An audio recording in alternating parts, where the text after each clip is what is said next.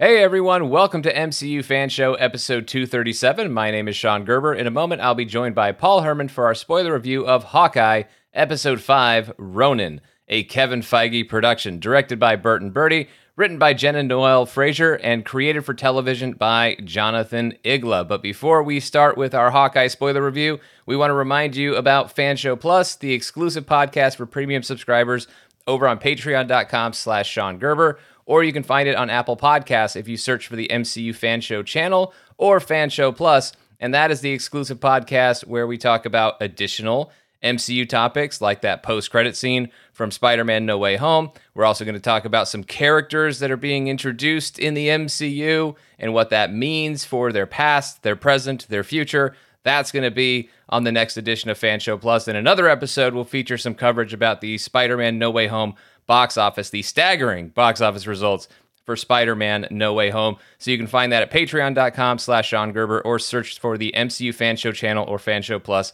on Apple Podcasts. And then make sure you're following us at all those places you can. We are at MCU Fan Show on Twitter and Instagram. And if you're enjoying the show, we would greatly appreciate a rating and review from you over on Apple Podcasts. Thanks so much to everyone who's already taken the time to share their thoughts. And now, on with our show.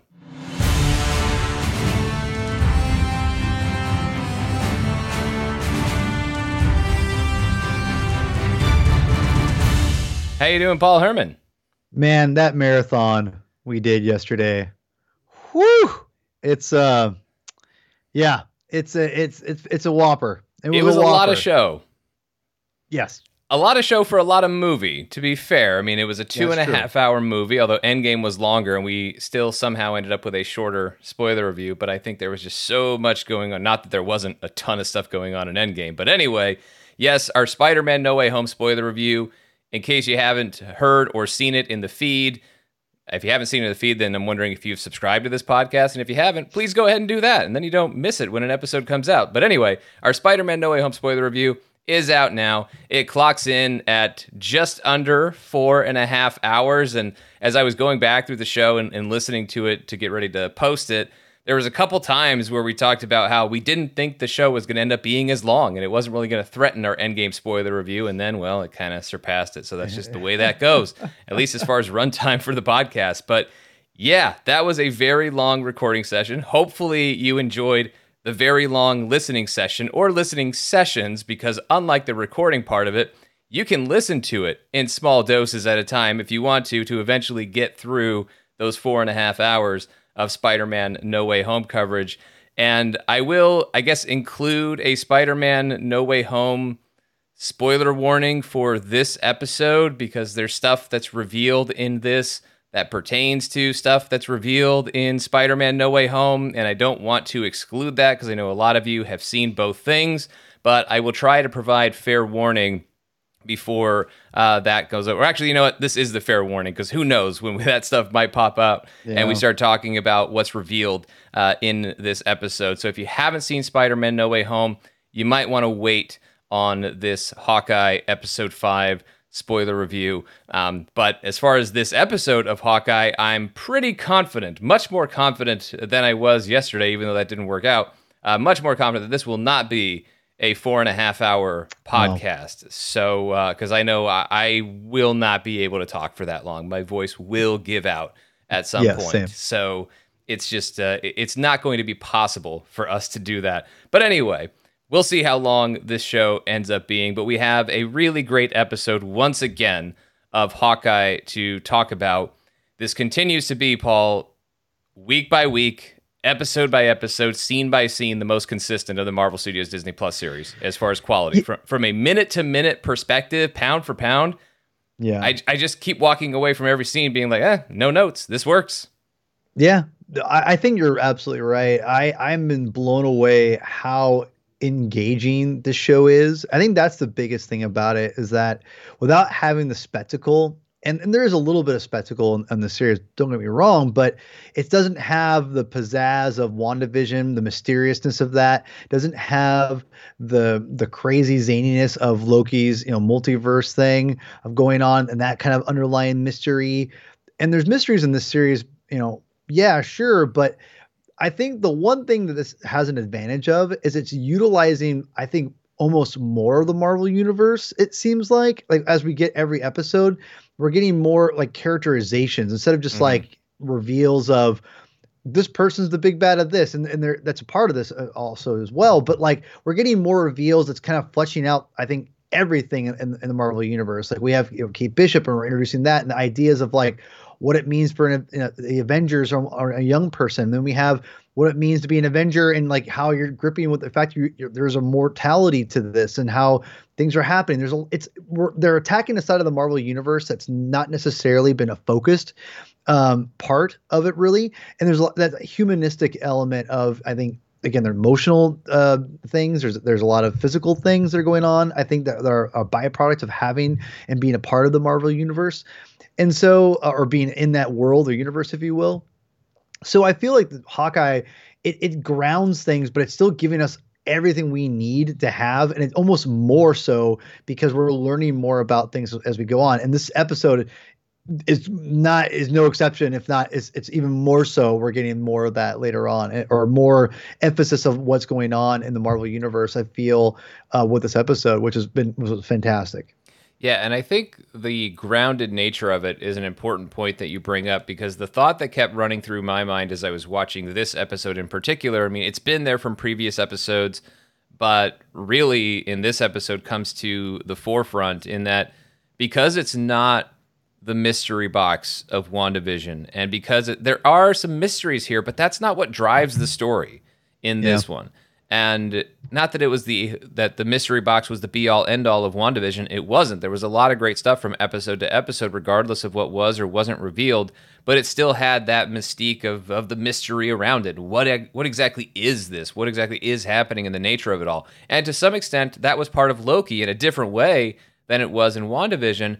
But with Hawkeye, because it's so straightforward, these characters just get to sit down or stand across from each other and have very direct conversations that are very revealing about themselves and the person that they're speaking with, and perhaps other characters that they're talking about, to where you just get into the core of who these characters are, and they have these fantastic arguments and conversations that are really juicy and really good to dive into where you're not even so much reading subte- uh, subtext you're just looking at what the characters are flat out saying uh, in the dialogue. It's so well written and so well performed that it's very apparent it's immediately apparent what's happening in this series. Not that i don't like uncovering things and having surprise reveals. All that stuff is great but the very straightforward approach to this series uh, is very refreshing at, at this moment at this point in this year for the Marvel Cinematic Universe, especially when it's as executed as well as it is on a regular basis in this series. So let's dive into this episode, which begins with a little bit of a prologue.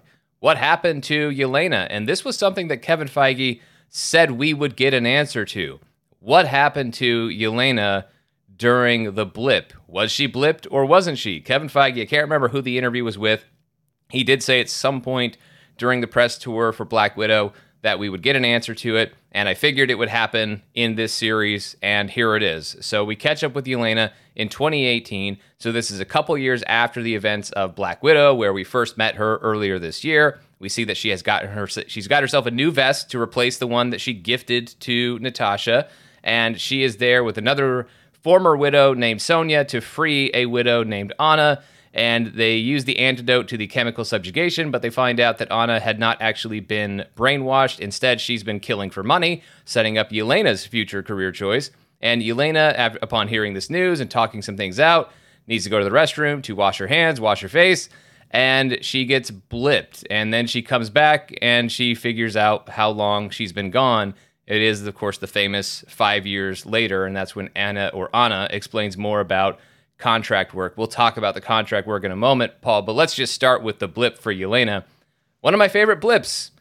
I think my favorite might still be Monica Rambeau in episode four of WandaVision because of the chaos around the entire thing of everything that was going on for Monica Rambeau, although this one is almost as good or just as good, but in a completely different way, where we see a character experiencing this completely alone at first, and the visual representation of it, where the water is going through her hands instead of splashing onto her hands, and just as soon as she clocks that, boom, she's turned to dust. And then just as quickly as she has turned to dust, she is back.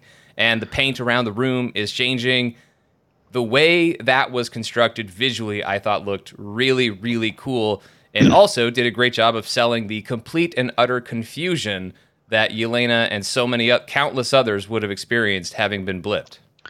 So, uh, for those who who maybe have kept track of what, how I kind of handle the MCU as far as like press and things like that, I kind of stay away from just everything because I want to be kind of surprised. Okay, so I want to say that for the record.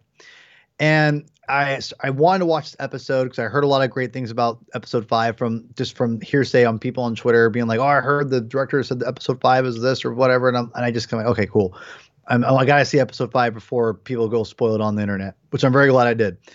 And I pop it in, you know, pop it in or pop it on, I should say. And I'm watching it, and I'm like, oh, sweet, I forgot, you know, Black Widow, you know, Yelena's on this. I love, I love her in Black Widow.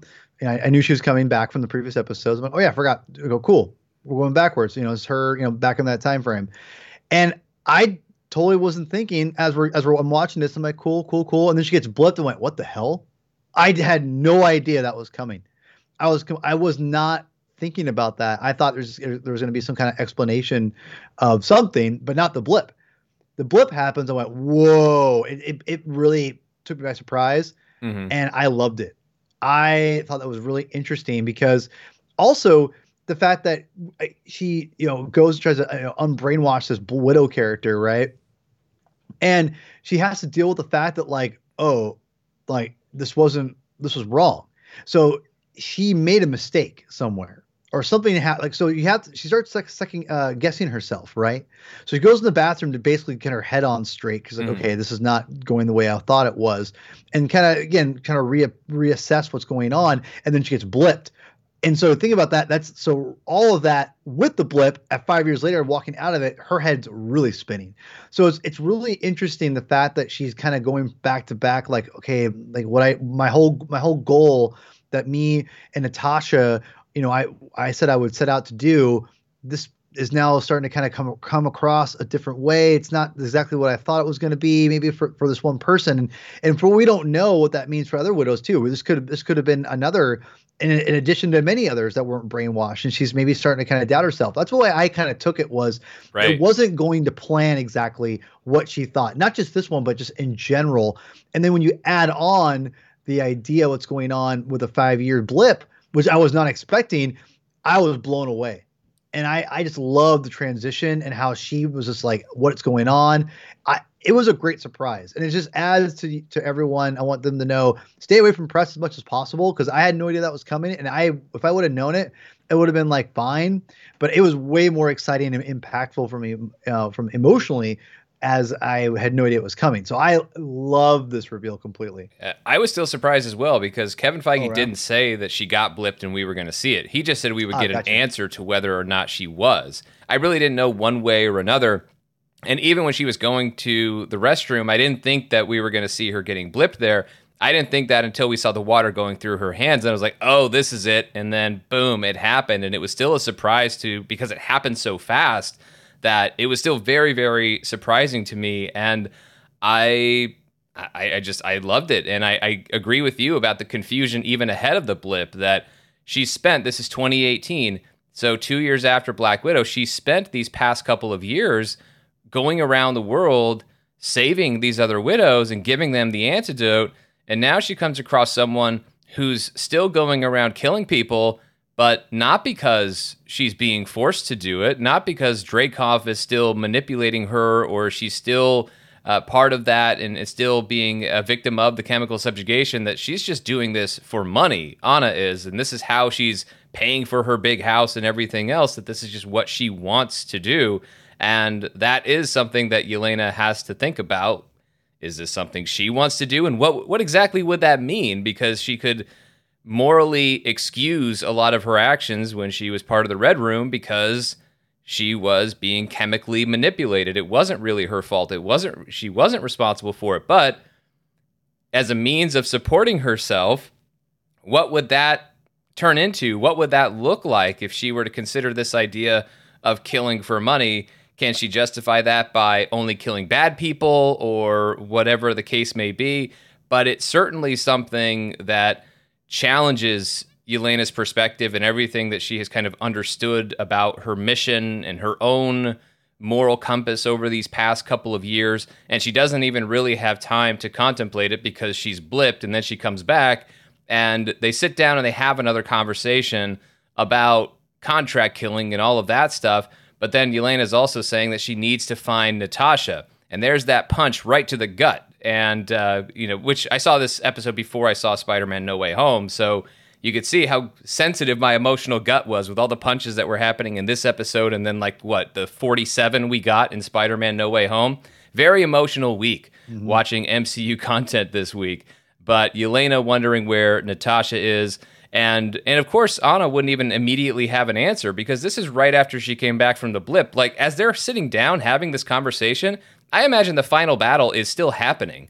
And the world doesn't even know who made it from the Avengers, who survived that battle, or if they're all going to survive that battle against Thanos, or that a battle is still even happening at all. This is all stuff that people are finding out after the fact. So it's just crazy to think about the way all of these things coming together and who knows what and when.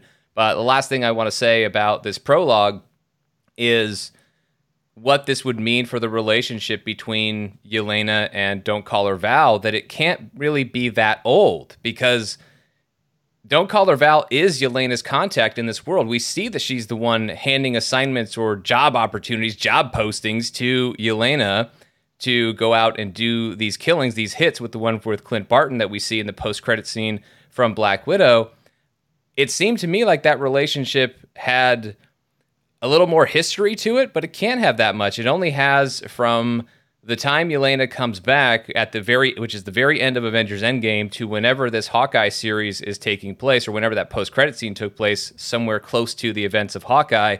And if Hawkeye is happening around the time of Spider-Man: No Way Home, because Spider-Man: No Way Home takes us up until Christmas, which is when Hawkeye is happening and so we know that's about a, a year and a few months after the events of Avengers Endgame. So it's not that old of a, of a relationship between Don't Call Her Val and Yelena. And so I'm really interested to see when we circle back to an interaction between those characters, which maybe happens in the finale or a mid or post credit scene of the finale, or maybe that's something that happens later on between Yelena and Don't Call Her Val. But that was also something that's very intriguing to me and, and just more of a mystery to kind of unravel as, as things go on, even though I just said this is not much of a mystery box show. Uh, but that I'm certainly looking forward to uh, discovering more about. In the present day of our story, Kate returns home and tells her mother Eleanor that Clint protected her and told her to stay away, as we saw at the very end of episode four. There's a nice hug between the two of them. And Eleanor's got she's got something going on, very suspicious, as is confirmed at the end of this episode. Not that we didn't already know it, but she tells Kate that Kate is the only thing that matters to her. And I don't believe that part of it because there's other things that clearly matter to Eleanor and other plans that she's certainly executing. But I do believe that she genuinely loves and cares about her daughter. I don't think it's it's a character who is so heartless that she doesn't love her own child. And even when Eleanor is pouncing on this opportunity, as Kate is talking about not being a superhero, that Clint doesn't think she's a superhero. She doesn't really think that she's a superhero either. And Eleanor pounces on that opportunity to try and talk Kate out of completely this notion of being a superhero. Even that's not evil. There have been the other times where Eleanor is trying to get people to specifically stop looking at the case that she is ultimately at the center of if they were to find out there's those moments, but that's not what I felt this moment was about. I really thought that this was genuinely a mom who does, despite all the other crazy, evil, criminal things that Eleanor Bishop must be doing, that this is a woman who does genuinely care about her daughter and is thinking more of it from that perspective. Because I think any mom would not necessarily love the idea of their kid being a superhero, at least not, certainly not love every aspect of it, because you know it involves a tremendous amount of danger that your child would be put in at a regular basis. So I, I, think it's a it's an interesting balance that they strike here with this character of Eleanor Bishop and, and Vera Farmiga as the actress playing this role does such a great job of toeing that line of being the one who is in charge of her own kind of criminal empire, or maybe not in charge, working with the big guy, but at the same time, genuinely being a mom who cares about her daughter and, and how warped and twisted that can be when when her daughter eventually finds out. Yeah, this was really cool, kind of a, a, a scene because I liked seeing uh I really liked seeing Kate kind of walk in defeated with her costume on, kind mm. of, you mm-hmm. know, or, or, excuse me, her archery suit, as her mom points out, like, why are you wearing your archery suit? Which I thought was really funny. It's important that she uh, calls it that. Like, because I know that's true. I know that's the legit origin of it. It wasn't made as a superhero suit in Eleanor's mind, but you know it was always a superhero suit in Kate's mind. But Eleanor yeah. keeps it specific to what it was intended for as far as its original right. intended function. I, th- I thought it was funny when she said it. You definitely can see Eleanor is not. Maybe she is manipulating her daughter, but there there seems to be this, this uh, a very choice of words that she, that the performance of Eleanor, which has been great. Uh, I love her. That there as every episode goes on she becomes more and more like she is almost more like jack what we all thought jack was going to be like mm. and almost almost like they slowly switched ro- like roles or as what we thought the other person was going to be and then it, which we'll get a jack at some point today but uh but yeah i thought eleanor was very interesting her choice poor of jack I, uh, yeah poor, sweet jack duquesne. We'll get to it. I, I love him so much. Um he, he, protect him at all costs please. Yes. Um but but i like this this scene because it felt very I like the idea because it's a superhero, and and the fact that she, I, I call Kate a superhero, uh, and she's talking to her mom, and it felt very like, man, this is like almost like a, this is what it would be like if a superhero was talking to her mom, and like, like oh, well, mom's like, well, you have to stop doing that superhero business now. Know, it, it, right. felt very like kind of natural. Like, man, this is like again, I, I give it a credit to the performances. I, I, think the performances in this series has been phenomenal um, moments like that shouldn't come across as real and as right like because normally they'd be hokey right they'd be like it just or it just wouldn't seem as like authentic and that's the one thing well, of the scene. it plays as small as a conversation a mom would have about their kid who's struggling at school or something. Like it yes, doesn't exactly. it's so as you put it it's so real that the the context of what they're talking about or just the actual the words they're using talking about being superheroes and all of that stuff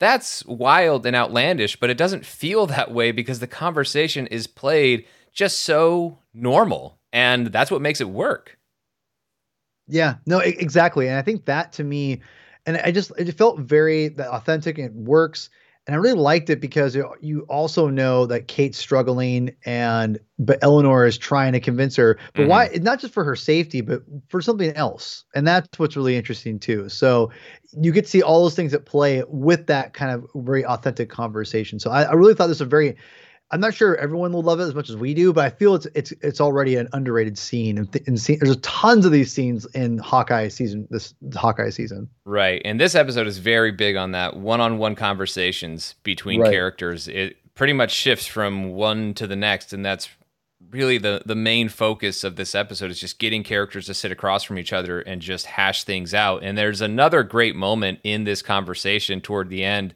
where Kate tells Eleanor about Jack's involvement and being the CEO of Sloan Limited and the connections with the tracksuit mafia and all of that stuff. And Eleanor gives no reaction.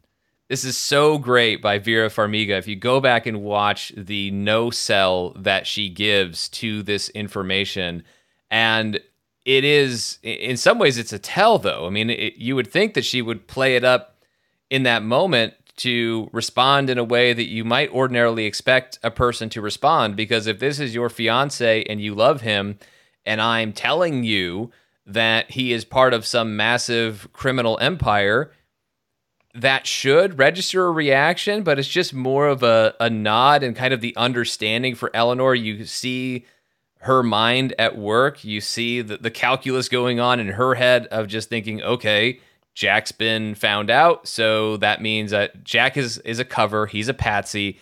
That's been discovered, so now I have to go ahead and use that. There's no shock. There's no denial. There's no oh that can't be. It, it, it can't be Jack or or whatever. She just realizes this is now Jack is now a pawn that she will have to go ahead and sacrifice, and she's just very okay about it. Uh, she makes that decision in her mind in, in a split second, and then we'll see exactly how she carries that out. But that whole scene I thought was great.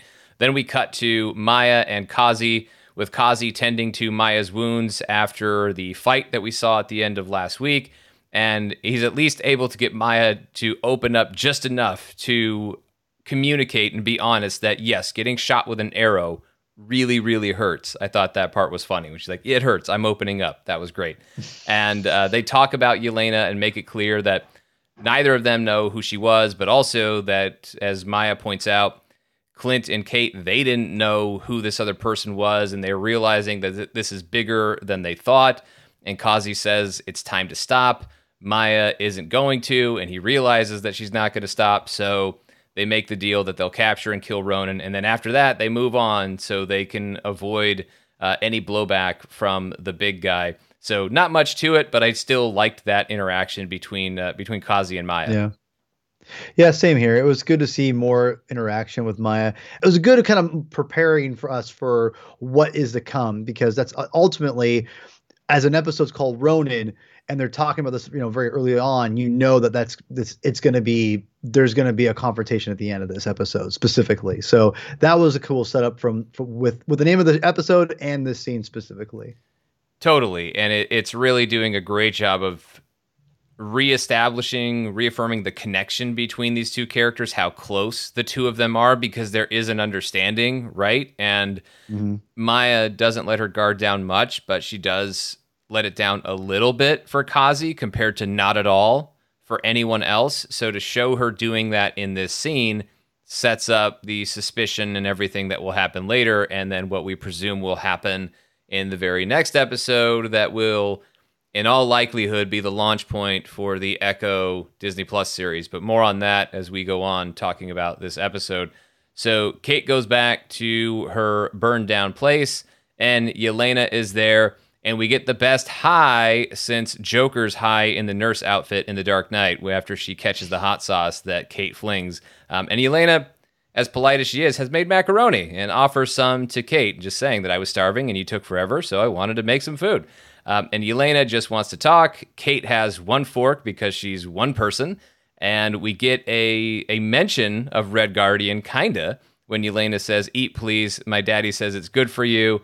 And then when Florence Pugh goes into this and saying, You're probably thinking, What is this crazy person doing here? That whole thing of what Kate is is running through her mind and seeing Elena in her apartment, it is a reminder, not that we needed one, that Florence Pugh is pure magic on screen. She is charisma incarnate. Her whole presence throughout this episode, but especially in this introduction to Kate, was something that was just insanely entertaining, and I absolutely loved it just as much as Yelena loves hot sauce, as we learned in this uh, in this conversation. And she's talking about how it's her first time in New York and she wants to see the new and improved Statue of Liberty, syncing things up with that cap shield in Spider Man No Way Home. And uh, although the cap shield is, is gone, so I don't know how new or improved the Statue of Liberty really is, we'll see. But uh, I'm guessing this is about the same time. It seems to be. Uh, as Spider Man No Way Home, or maybe this is even after Spider Man No Way Home and the shield already fell and got put back up. I don't really know. Uh, but anyway, uh, Yelena has done her homework and she clearly knows Kate Bishop. That's why she's saying the first and last name, as Kate Bishop has clocked. Uh, and she does, Yelena has issued a few points to Kate for saving the dog, Pizza Dog. And Yelena is there to kill Clint Barton, wondering why Kate risks her life for him and how everyone has forgiven Clint Barton for his past. And when Kate tries to say that Clint saved the world, she says, No, my sister saved the world. Yelena says Clint is protecting his reputation, not Kate. And this really launches into a, a more heated debate that uh, I can't wait to break down and, and get into. But I don't want to skip past the initial charismatic, hilarious, insanely entertaining introduc- reintroduction to Yelena in this scene, Paul. Um, mm-hmm. Right away, you see why she was such a, a breakout star and, and, breakout performance in Black Widow earlier this year. Not that Florence Pugh hadn't already broken out as a star, she totally had. But uh, in the MCU version of that, her breakout performance in Black Widow, that momentum carries on straight through here without missing a beat.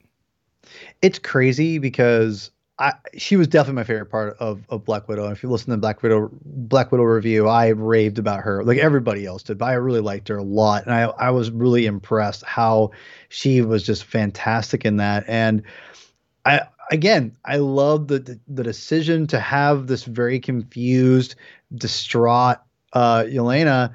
And then all of a sudden, next time we see her, she's like, "Oh, hey!" Yeah, she's just like super, like, hi, again, hi, yeah. All of that, it, it, again, I love the the choice for that because mm. they're giving us an idea that she is.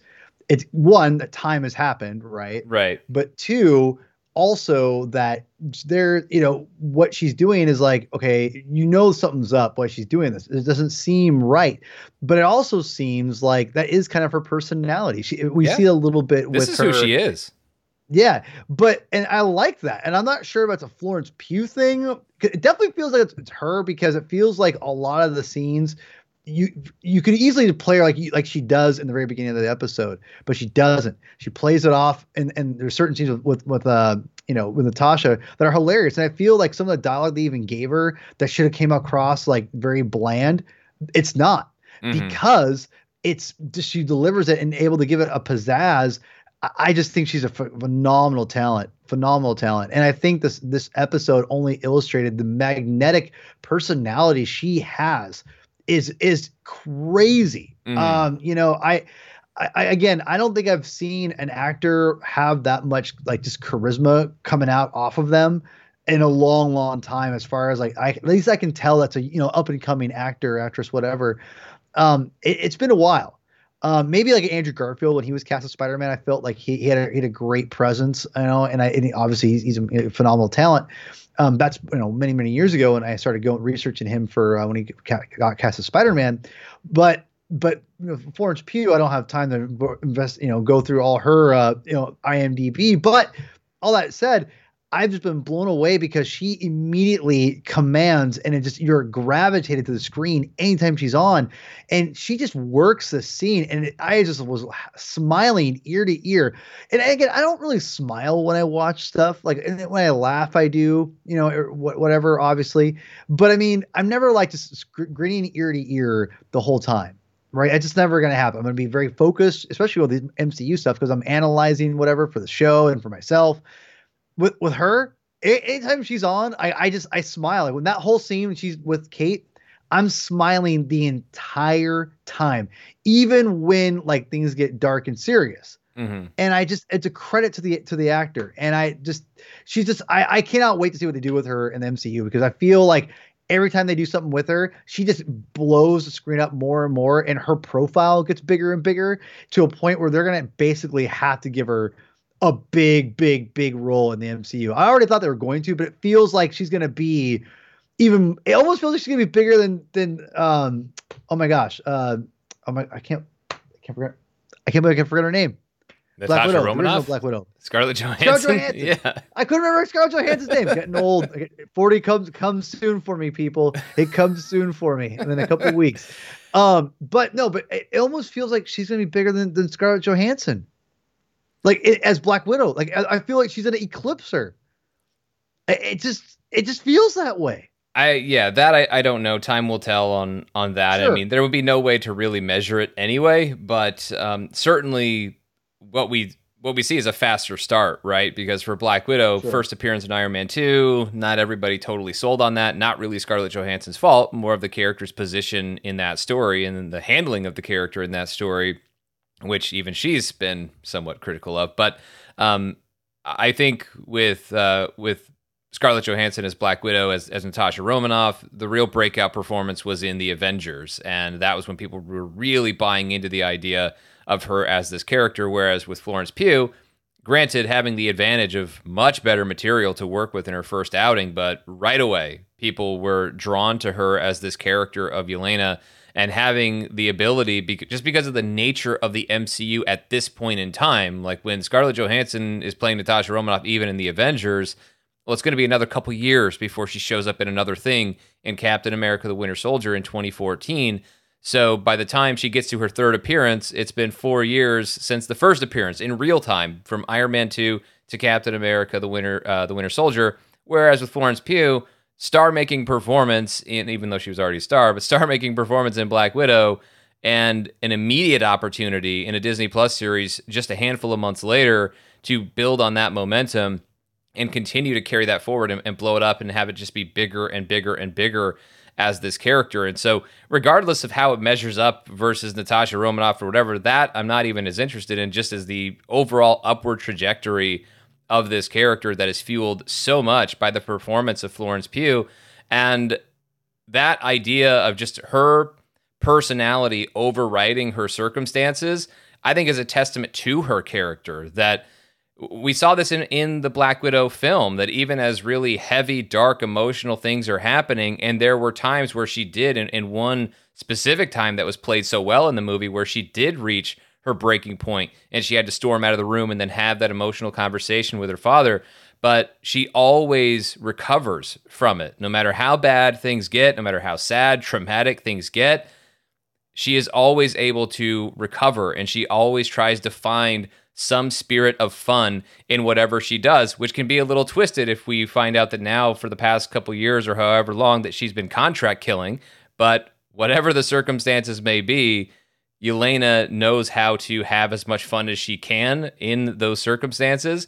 But also, I think in this moment, I don't think it's all tactics. I don't think she's just trying to disarm Kate. I think Yelena is enjoying this conversation.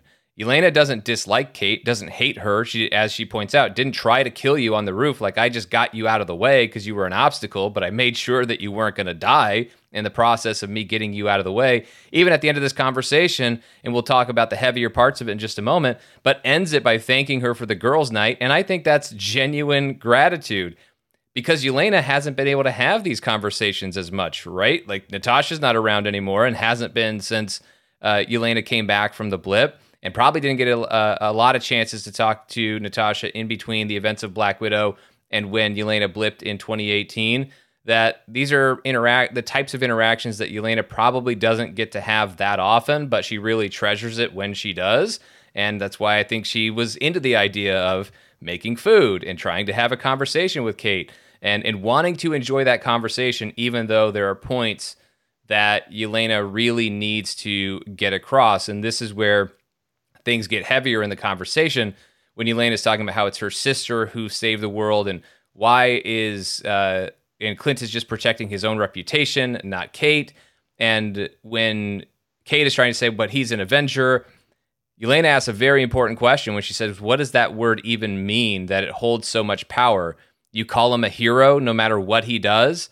And Kate starts talking about collateral damage, not really referring to Natasha, but that's how Yelena initially takes it. And Yelena is initially offended by that. And then Yelena admits that she was hired to kill Clint. So it's not like she's just out for her own personal revenge. This is a job for Yelena. And then Kate asks Yelena to consider what kind of person would hire her to kill Clint Barton. And Kate says, he's not perfect. Nobody's perfect, but he is good. And Yelena says, however, he convinced you about who he is or how many people think or call him a hero, truth is, it doesn't matter. We are defined by what we do, not by nice words. Like it or not, there is no escaping this. And Yelena asks where Clint is, and Kate says she doesn't know. Then the thank you for the girls' night and a warning from Yelena to Kate not to get in Yelena's way again. And this was such a rich, interesting, complex debate between these two characters. And what makes it so good is everybody has an opportunity to make a valid point. We have seen Clint be a good and decent person, and that is what Kate has identified and that's what she is speaking to in this conversation. So we can say, from that perspective, Kate is right. But if we break it down and think about all the other stuff that Clint has done, much of which we haven't actually seen, but we know that it happened, Yelena isn't wrong. And even in this series, Clint hasn't fully owned or accounted for his actions as Ronin. He just hasn't.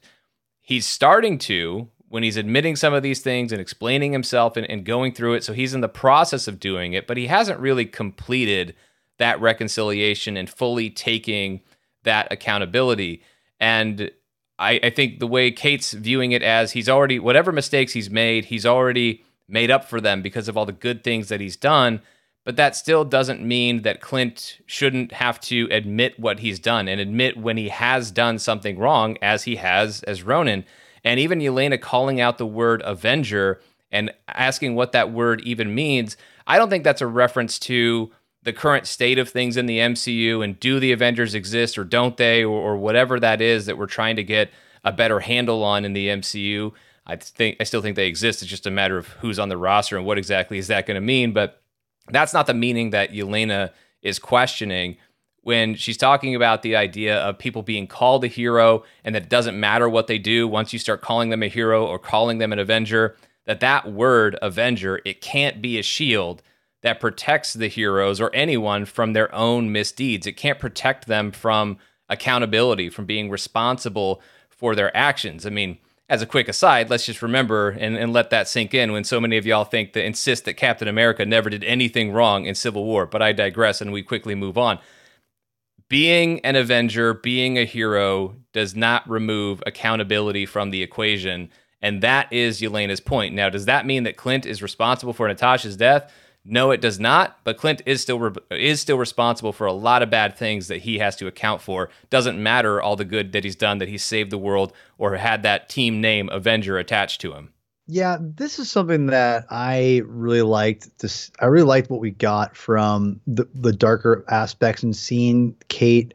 And again, I go back to my previous episode, right, where um for our show, where I talked about how Kate's naive tendencies are you know it's a little more focused in this in the comic book she's not as that naive character she's a lot more formed and very confident and very capable and in this case is capable but she's a lot more naive and, and trusting and this and we're getting she's getting the, the first hand idea that your heroes aren't exactly who they are you, or who you think they are.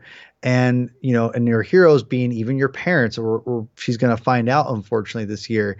And now we're getting the fact that you know her, her, hero even though she already knew he was imperfect and he said like oh he's not perfect you know Yelena really gives you a lot of insight of what truly like you said being avenger is. What does that mean? What you know all of that. I feel like she's just getting learning so much about life and what it means to be an adult and having people and again trusting.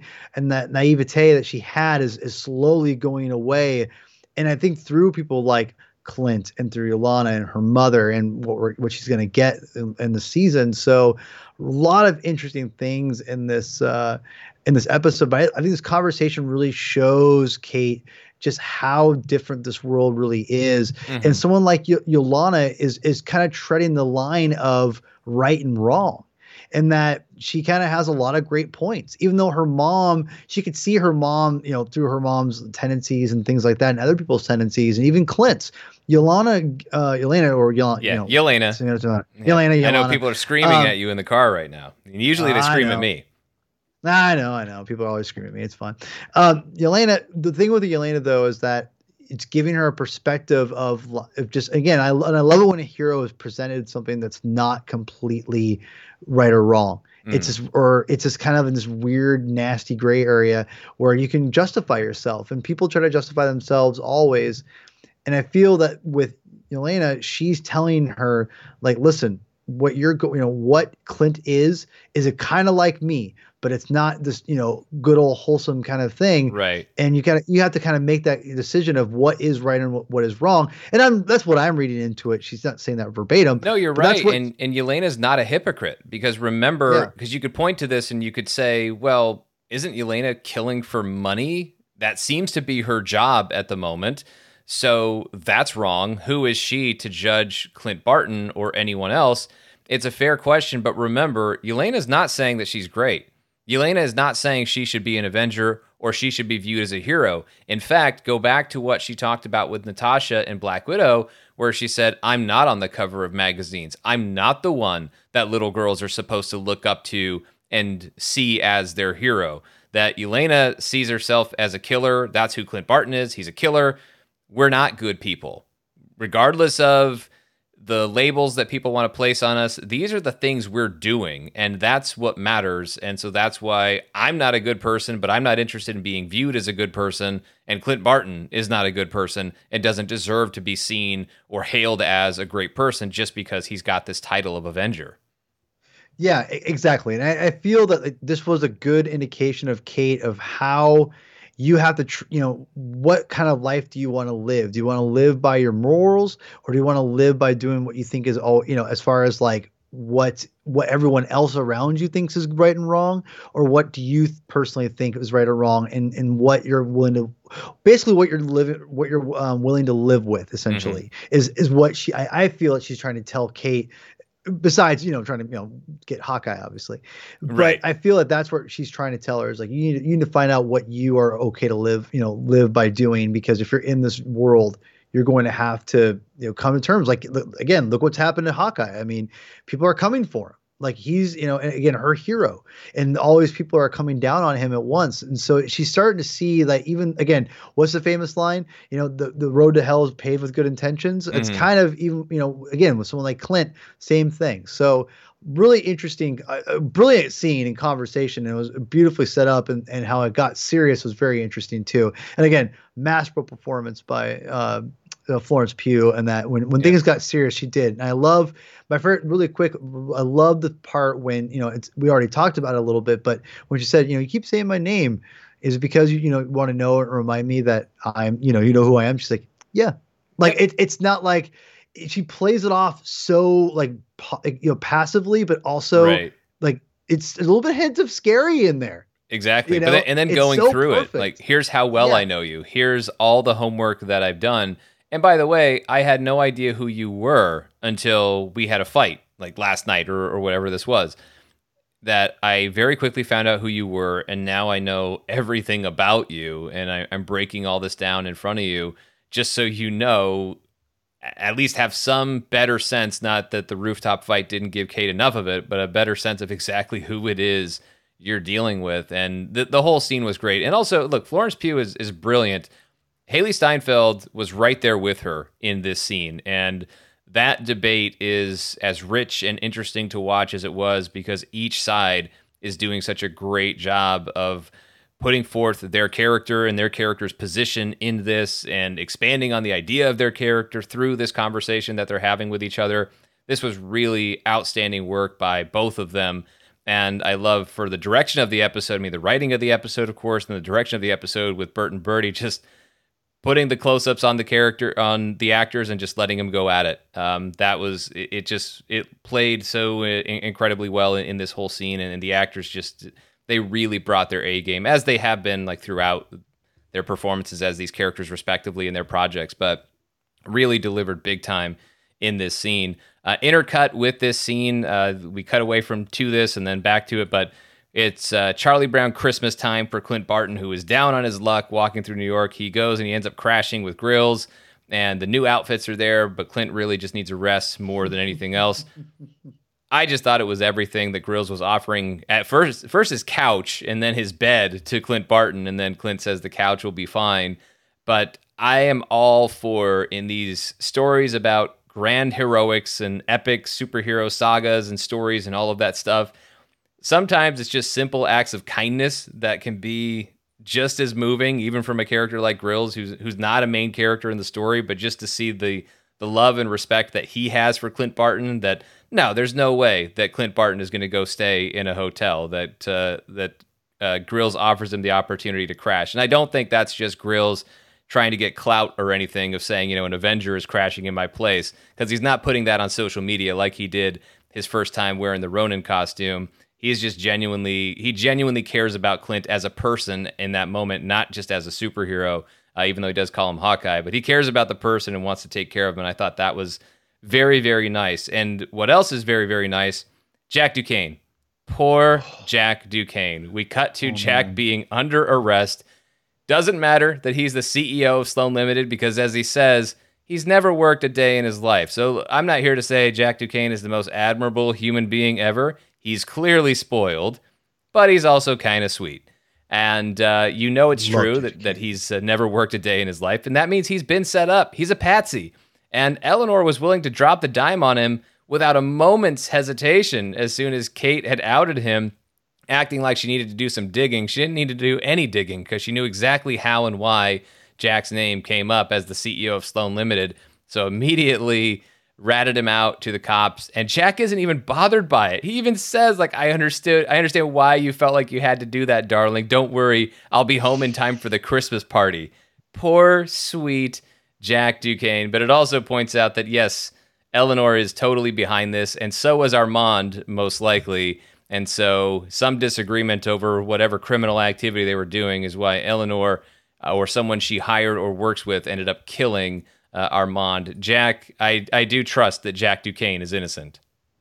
Well, yeah, he's innocent, but I even adds more credence that I think that guy is the character Jack Duquesne is completely like he's he's got he's a face or he's faking it in front of her her too. I feel like they're doing it to each other.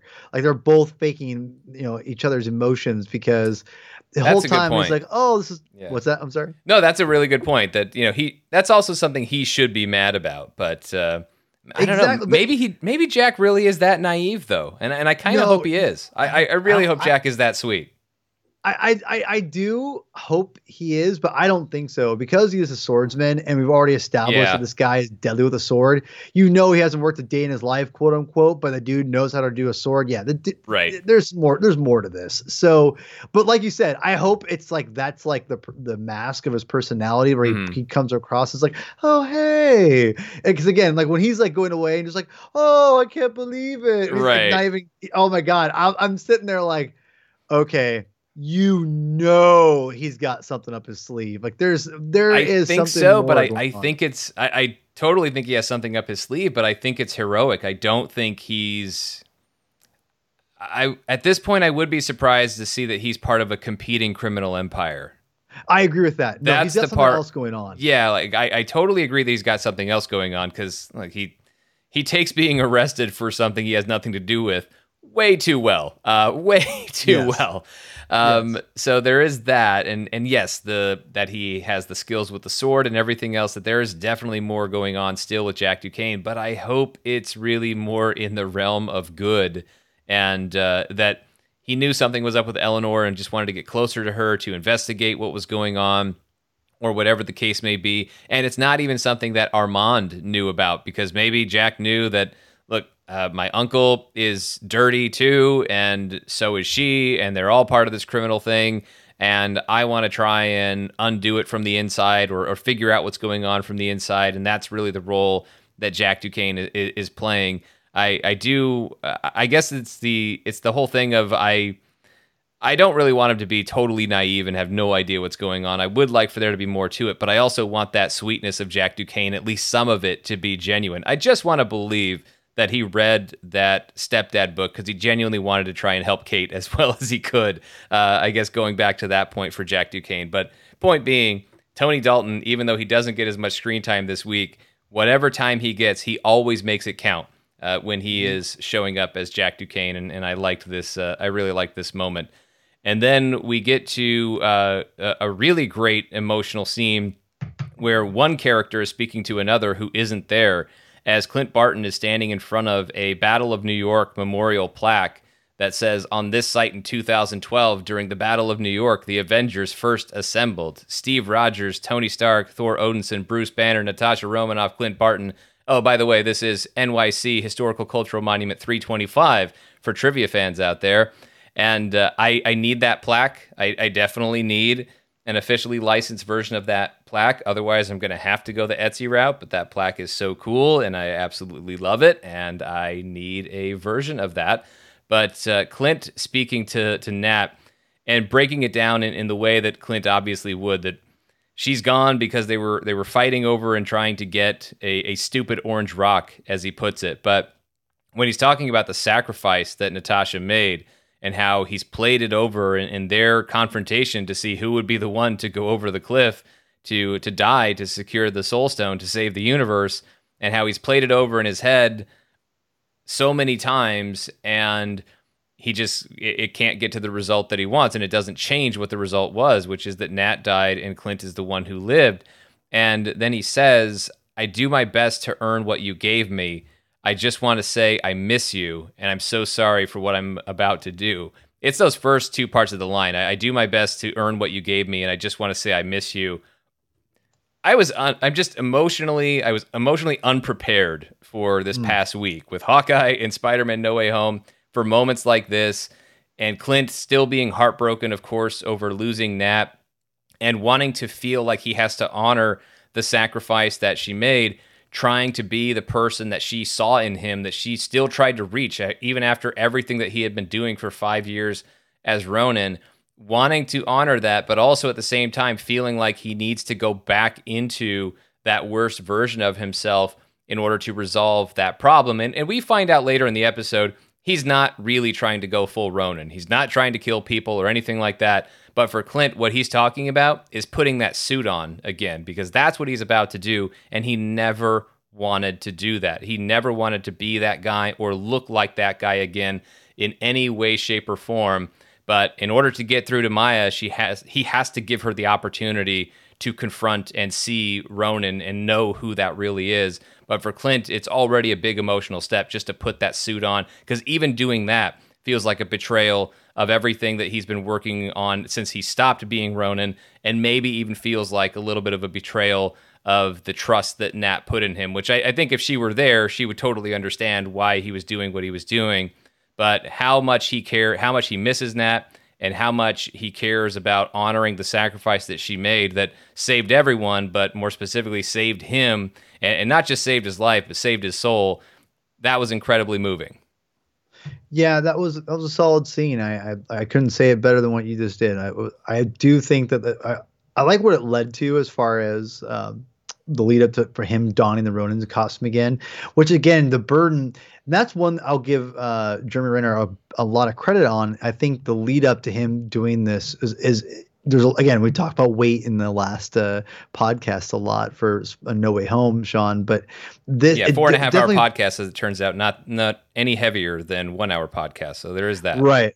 Yeah, yes, but no, I, I, feel like I do think that the season's been um, the writing has been doing has been so good leading up to the moment of him donning this costume again, and and how he so doesn't want to do it, but he has to basically to protect his family. It's very very interesting. I, I did like the the the way Jeremy Renner has been playing uh, this episode and him going up to the monument and talking to Nat, basically trying to ask for her permission or just letting her know that hey I'm going to be doing this and you know I I don't t- do it lightly, I don't do this lightly, but you know in the end you know, like you said, she would understand if she knew if, if she was there because he has to protect his family more than anything.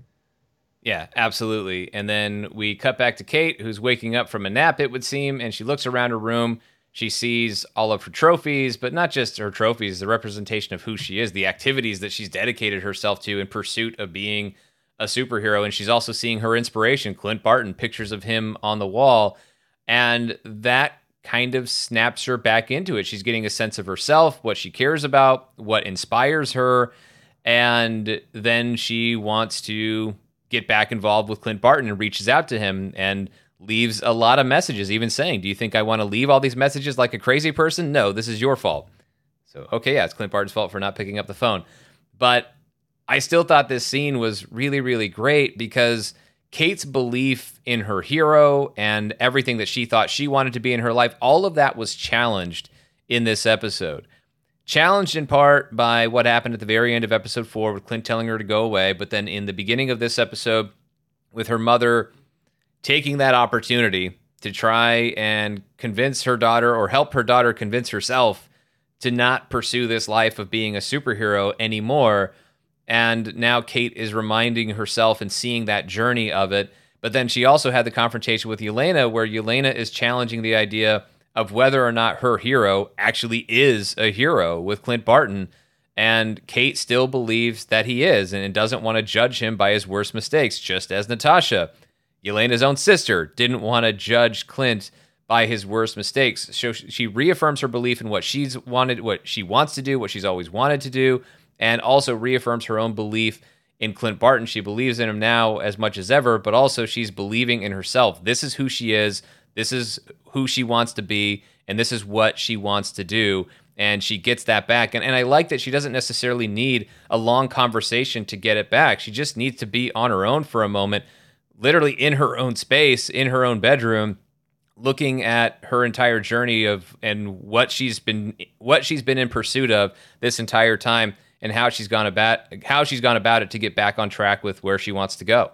Yeah, this is where I think Kate really is starting to, I think, come into her own a little bit. And I she calls, tells uh, Hawkeye, it's his fault. Yep. I want as much as it's your fault.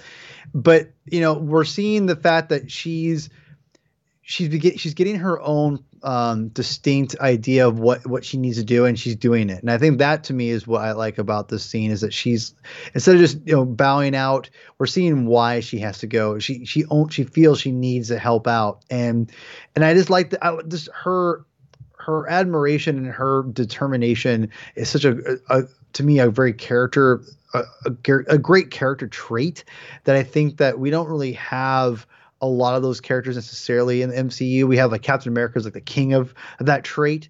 But you know, as far as you know, doing the good thing and, and doing you know, even though people don't always want her to get involved, she's to do it because she feels it. No, it's she knows it's right. I just like the fact that everyone tells her what to do, and she's still going to do it because she knows what she needs to do is right. I like that aspect of the character a lot. Yeah, I I really like her ability to listen to what Yelena is saying, but then also consider her hmm. own thoughts on the situation and and on Clint Barton and on everything, and listen to her mother's feedback on her pursuit of being a superhero and all of these types of things. But Kate gets to make up her own mind about what's best for her and, and what she's going to believe in and and whom she's going to believe in with Clint Barton. So I, I really like the way that played out in that scene.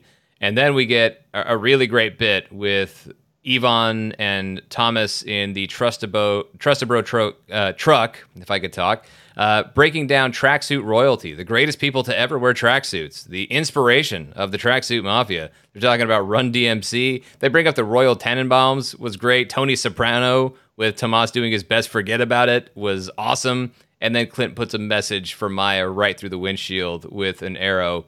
But it's just a silly scene, but the tracksuits needed something like that. It had been too long since they had a chance to make us laugh, so I'm, I'm glad that they had that little moment. And then Clint calls home. He recaps everything for Laura the watch, the notes on the family, the Black Widow assassin being hired. And he says, if I don't end this tonight, it's just a matter of time before the big guy gets involved. And Laura talks about how she trusts Clint's judgment and tells him to go with his gut, do what he needs to do.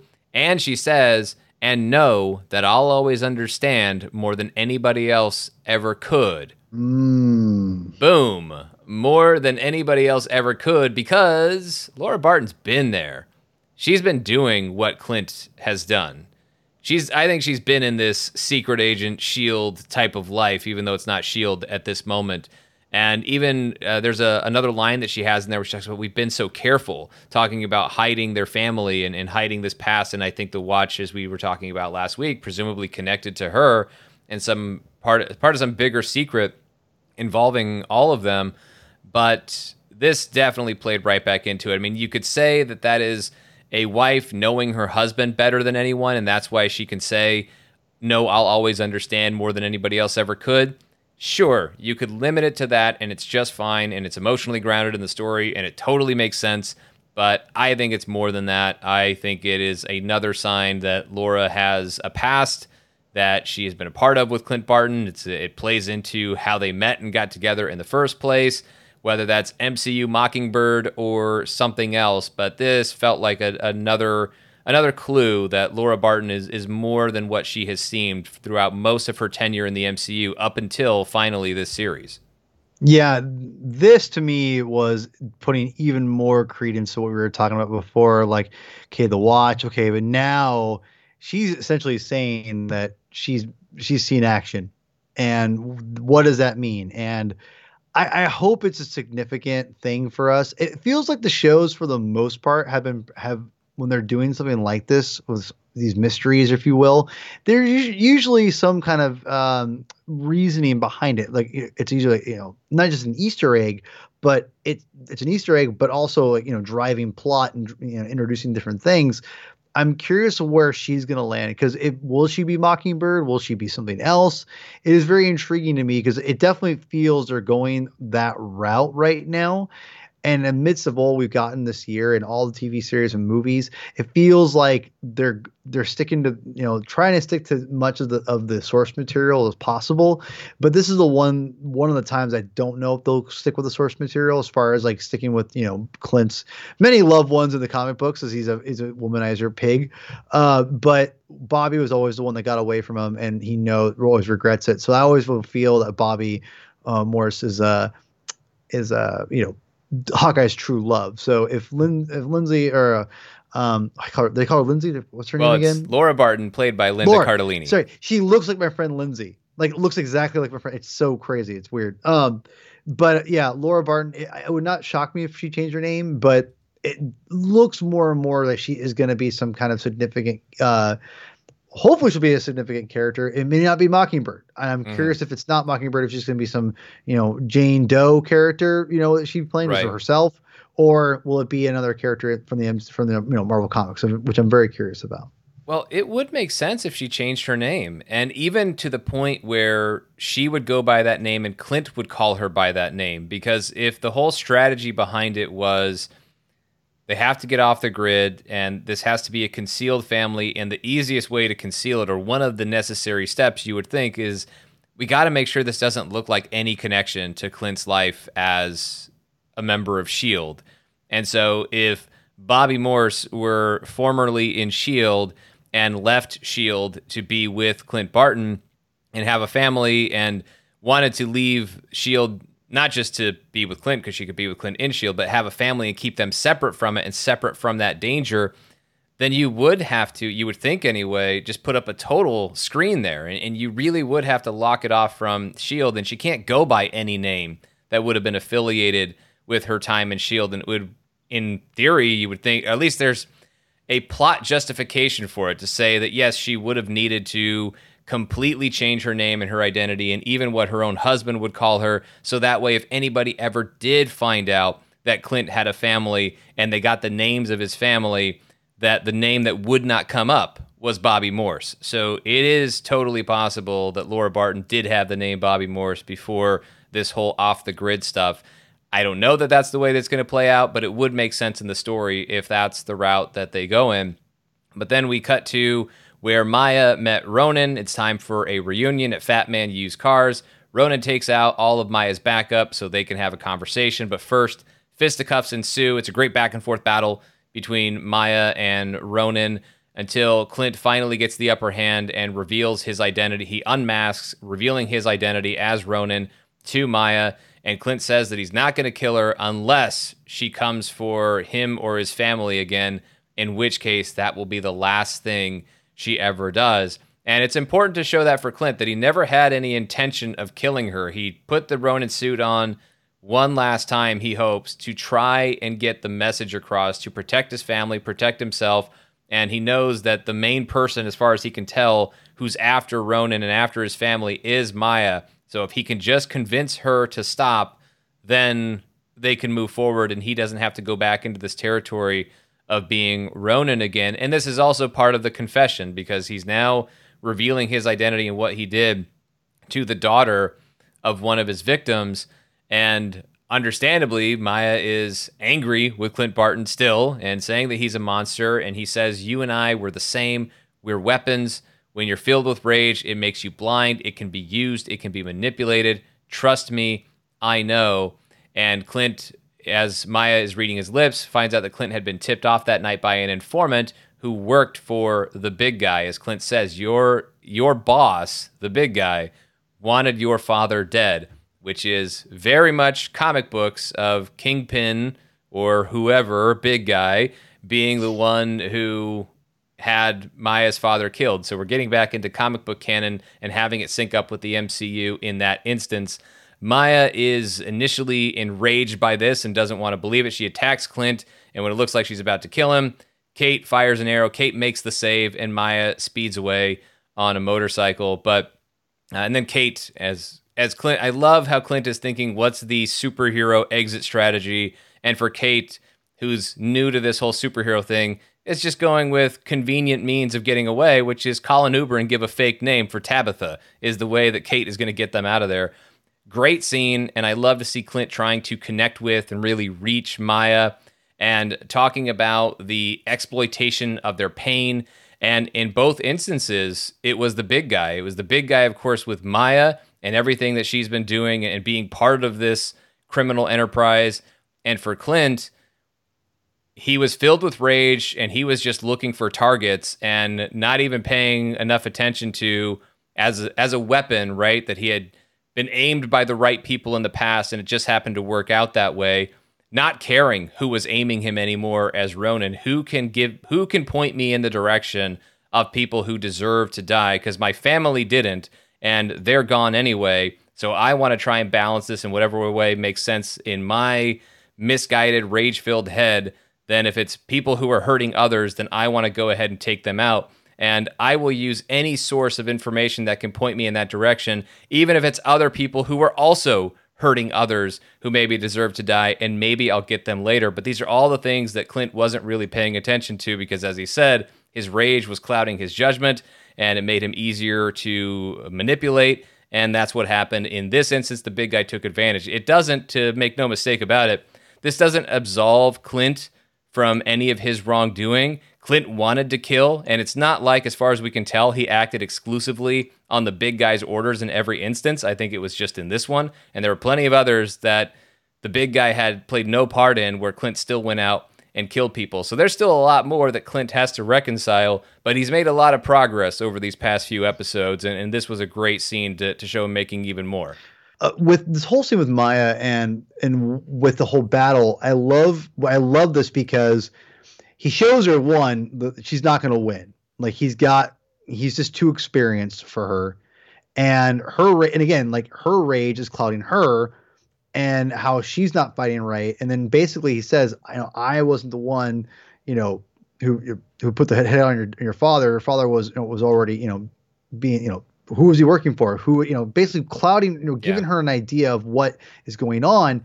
But what's interesting is you know he gives her some something that I think she can relate to is after he reveals himself to her, which he didn't have to do. One, she realizes okay, like he's revealing himself to me. But two, he says like, you know, I I I won't I don't want to do this, but if you come near my family, I will kill you.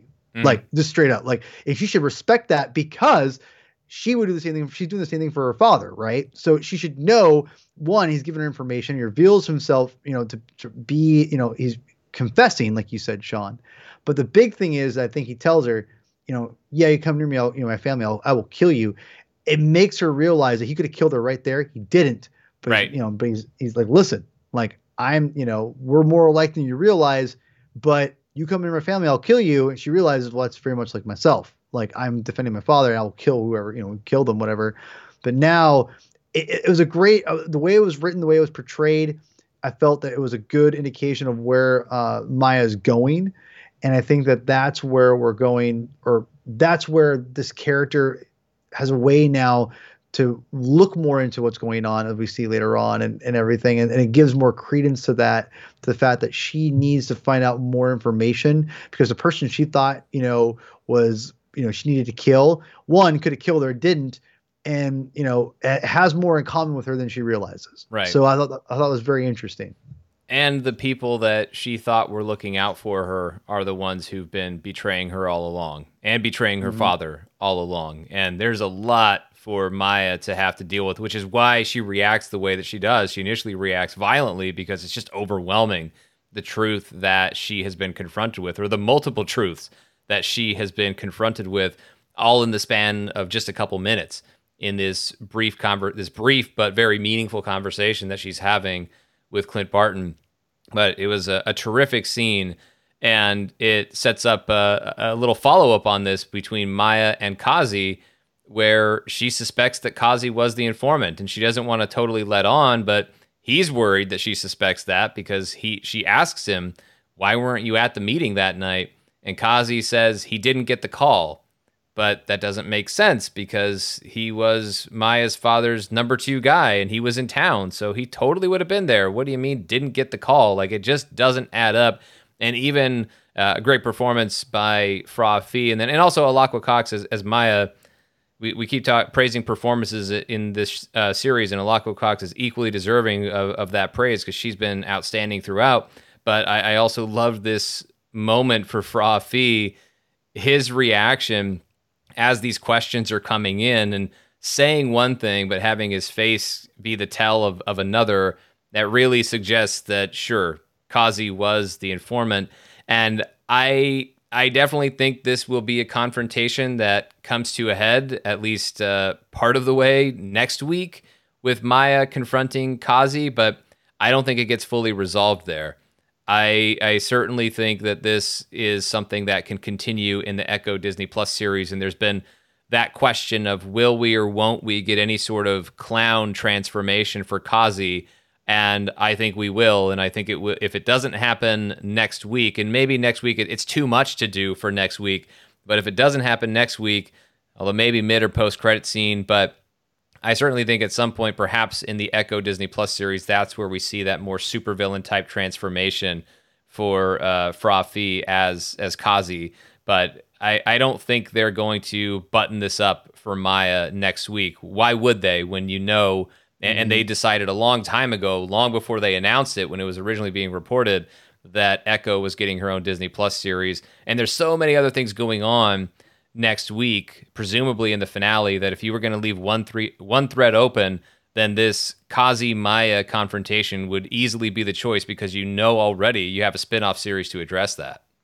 Yeah, no, I, am with you 100. percent I don't think Kazi's and and uh, and Maya are going going to have a cherry on top ending this week. It's going to be pretty much the lead into their to her own series. Yeah. Enough to know that they are aiming for each other. That's what gets established next week. Is they you know the mission becomes clear next week, or or so they would think until more truths are revealed inevitably in the Echo Disney Plus series because that's the way these things work. But yeah, I, think that's what they'll be continuing to set up next week.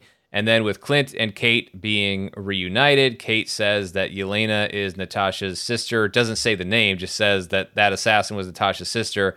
And Clint does recognize that information and says Yelena. So he didn't know what Yelena looked like necessarily, but Natasha did tell him that she had a sister and told him, presumably, about the events. Uh, I think she told him about the events of the Black Widow movie and everything else with her history with Yelena. So Clint knew that, and that just registers in his head. The way, and another great performance moment for Jeremy Renner, the way he just takes in that information, and just says, okay. And there's a lot that he's saying with that, okay. Like he understands what he has to do, that here's another person that he's going to have to connect with and, and reach and explain himself to. Because there's a, this, series is very much about Clint having to account for certain things and explain himself. And it's not his fault that Natasha died. So he doesn't necessarily need to account for that in the same way that his actions are for Ronin, But Clint has his own guilt, his own survivor's guilt, uh, amongst other feelings that are very complicated in surviving the trip to Vormir and Natasha didn't, and feeling like it should have been him who died. And you know he wants to talk that through with someone. And it might be kind of nice to talk with talk it through with someone who actually agrees with him with Yelena if you're right. It should have been you not Natasha who went over the cliff on Vormir. But Clint being able to just have an honest conversation with Natasha's sister with Yelena. I I'm guessing next week I think will go a long way for his growth as a character but also be very important for Yelena. I think both characters will emerge uh, better and stronger from that conversation that I presume will happen next week. But what we also see is Yelena, speaking of her, has been following Eleanor, and then she texts Kate, telling Kate that it was Eleanor who hired her to kill Clint Barton, and sends a picture of who Eleanor is working with, and it is in a full white suit, Kingpin, as played by Vincent D'Onofrio. And the music cue to go into You're a Mean One, Mr. Grinch, right as they reveal Kingpin in this holiday themed Marvel show, chef's kiss. Wonderful, mm-hmm. wonderful way to do that. I also love the Kingpin silhouette on the Hawkeye title when they get through the main titles of the credits. That looked amazing. Uh, and just, and there it was. There it is. Uh, we have Kingpin in the MCU. Right after I talked about, I, I cleared this Spider Man No Way Home spoiler warning was given at the beginning of the show. And here's, I'm about to mention a, a pretty big one. So if you haven't seen Spider Man No Way Home, thanks for listening. Bye. See you next week. we got in the same week, within just a day of each other, if you talk about Wednesday when this episode drops, and then Thursday night, opening night for Spider Man No Way Home, Vincent D'Onofrio's Kingpin officially in the MCU. Charlie Cox's Daredevil slash Matt Murdock officially in the MCU. What does this mean for their the history of these characters on Netflix?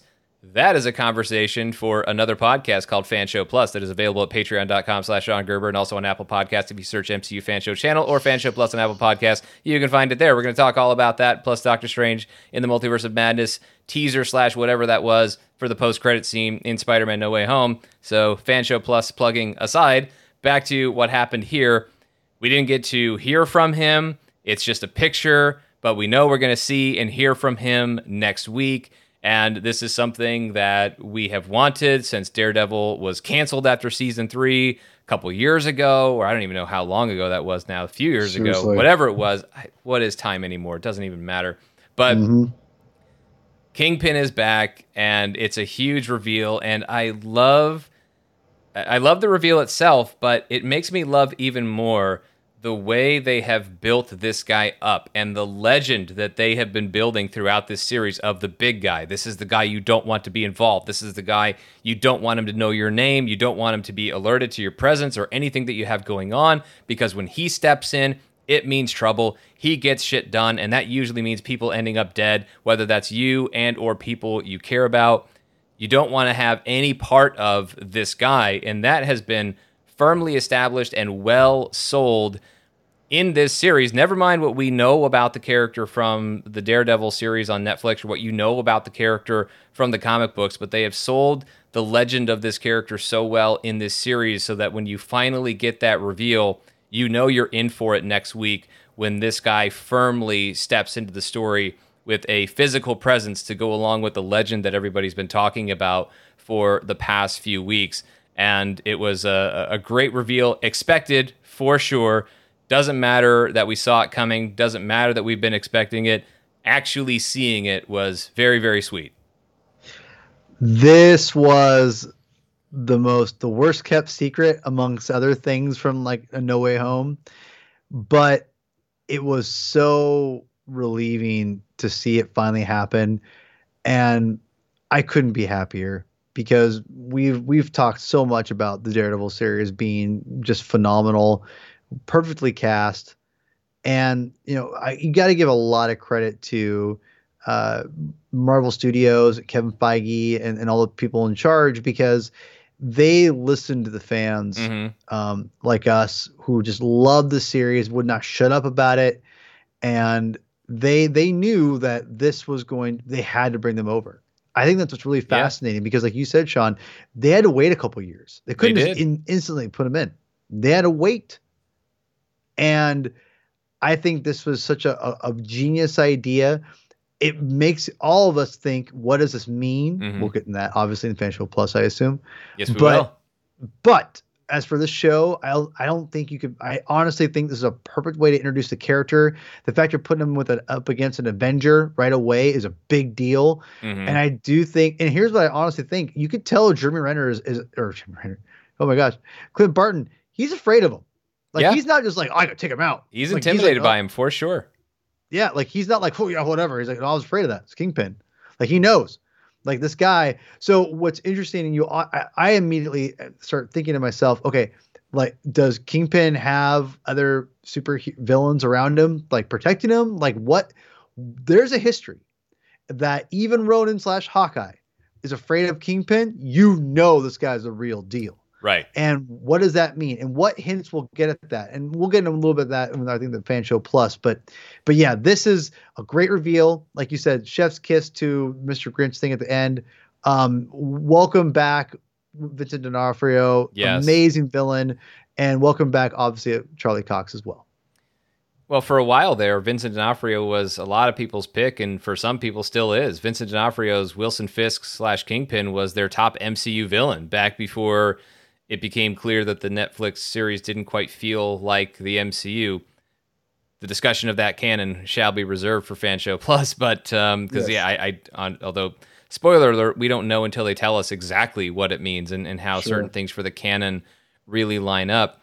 But I like what you said about just giving credit to Kevin Feige and Marvel Studios, and I like that it they just did what was best for the MCU, what was best for the fans, and what was best for their stories. And let's go get these guys. And there's some good fortune that comes into it, right? Because as you said, two years they couldn't even touch these characters, and so you can even tell i guess you could tell the actors well we do plan to keep you if it works out when the two years are up and and maybe you can do that much without getting yourself into trouble and just for the little backstory on that it was part of the the contract with netflix that once the series were canceled marvel wouldn't be able to use the characters for two years after that cancellation so anything could have happened in that time vincent d'onofrio and or charlie cox could have get it could have been booked in other movie franchises or worse than that would have actually been a full time television show gig that would have taken up a lot of time on the schedule and left them unavailable.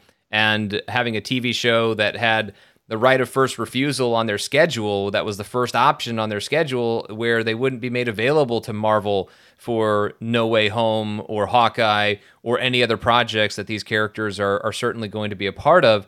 And so there's some good fortune here. And also for Marvel Studios and Kevin Feige, you can just it, it's another example of how what they care most about is what's best for the story because this is something where a lesser executive, a lesser creative team would have said, We took over Marvel Television a couple years ago.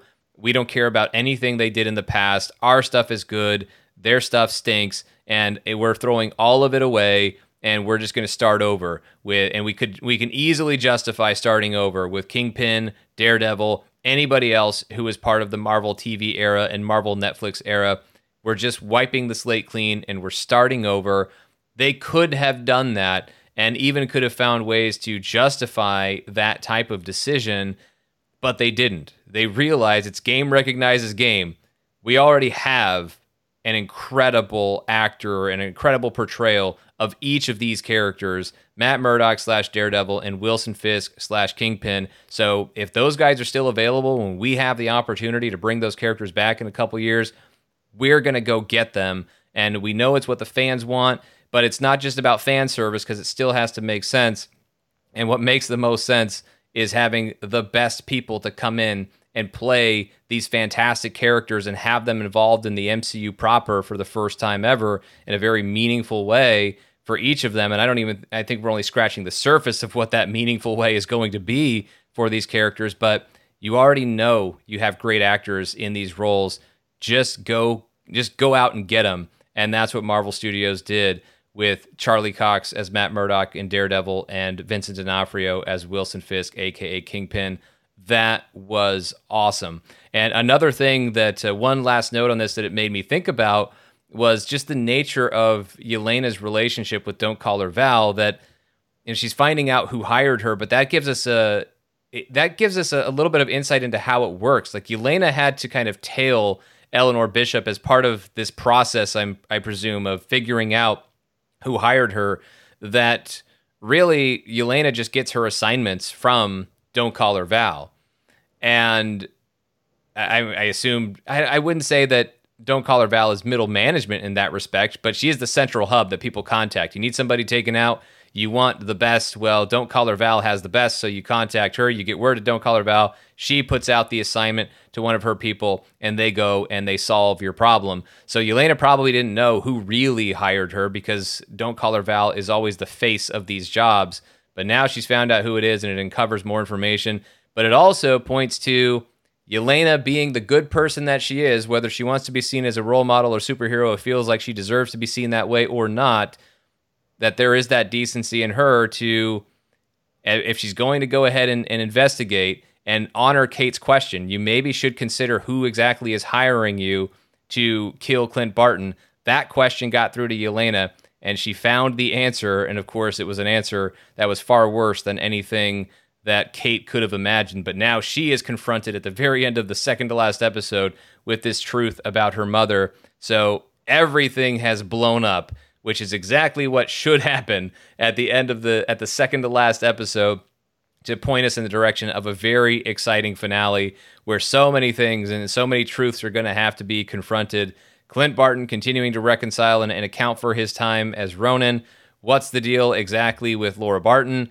This confrontation that has to happen now between Kate and her mother Eleanor and whatever is revealed about Jack Duquesne and the truth that is right there in between Maya and Kazi, and then of course Wilson Fisk now in this to figure out what his what role he's really playing in this story, and maybe even get a sense of in the broader sense of the MCU what role he is playing and may play in the near future in the Marvel Cinematic Universe, eh, Marvel Cinematic Universe, and a number of things that would be coming up, including possibly being part of that Echo Disney Plus series, uh, amongst a number of other projects that Wilson Fisk could factor into. All of that, plus, will Clint Barton get home in time for Christmas? The essential question that is driving this series. We shall see next week, although we don't even have to wait a week to see it. We're putting this spoiler review out a little later than usual thanks to four plus hours of Spider Man No Way Home podcasting. Um, but yeah, it's not that far away that we get to see this finale for mm-hmm. Hawkeye. I am so excited for this, Paul. And uh, and get hyped for it, everybody. Although maybe you've already seen it by the time this podcast is out because it's coming out so late and so close to the finale dropping. But uh, if you haven't seen it yet, take a moment and, and savor it because if you've already seen No Way Home, this is the last new MCU story of the year. Yeah, it's gonna be it's gonna be a very interesting thing, I think, because we're gonna probably see a little more of what exactly the Kingpin is up to, and basically, I think we're gonna get hopefully get an idea of where Yelena and Kate Bishop and Jeremy Renner's character where they're all gonna be going. Like where where are they headed after this is what I'm really intrigued at. You know, the reveals, yes, but I want to know the trajectory of where they're headed after this. So mm. that's what I'm very interested about. So I can't wait to see it. Hoping for two credit scenes next week. Really hoping we get at least two. We'll see. But I, I feel like there are so many characters involved in this that we might need a mid and post credit scene to address at least a couple of them and what direction they, they might be headed in if it's not addressed in the main portion of the episode.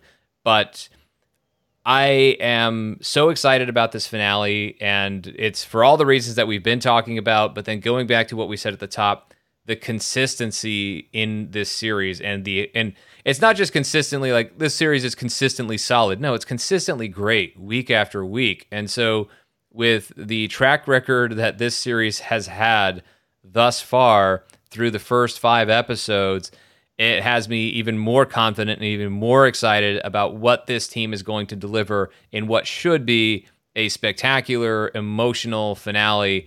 And I just can't wait to see it and can't wait to talk about it. But I'll have to because we got to start going over to Fan Show Plus and talking about some other stuff. So make sure you check us out over there. And then all those places you can. We are at MCU Fan Show on Instagram and Twitter. Paul, where can they find you?